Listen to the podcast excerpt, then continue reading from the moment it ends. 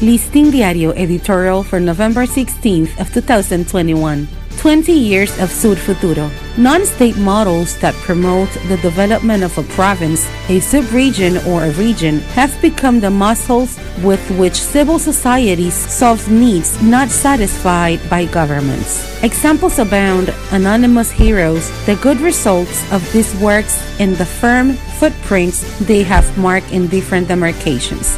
One of them is Sur Futuro, which despite its regional scope has spread to other areas of the country, promoting its infrastructure programs in education, health, agriculture, and technology.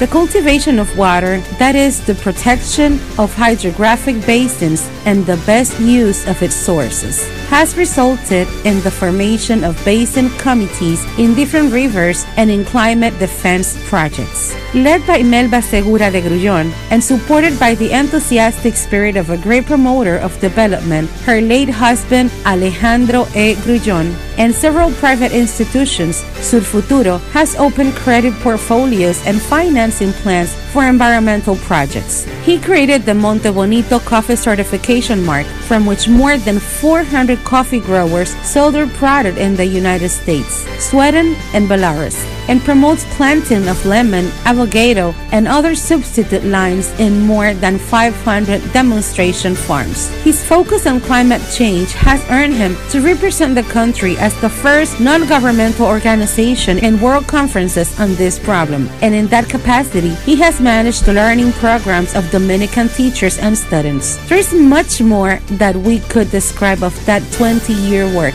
but the works by themselves are living testimonies of that effort. We are pleased to congratulate Mrs. Melba, her work team, and the Solidarity institutions for this invaluable contribution to the development of one of the regions most neglected by our governments. For Listín Diario, voiceover and translations by Indira Rodriguez.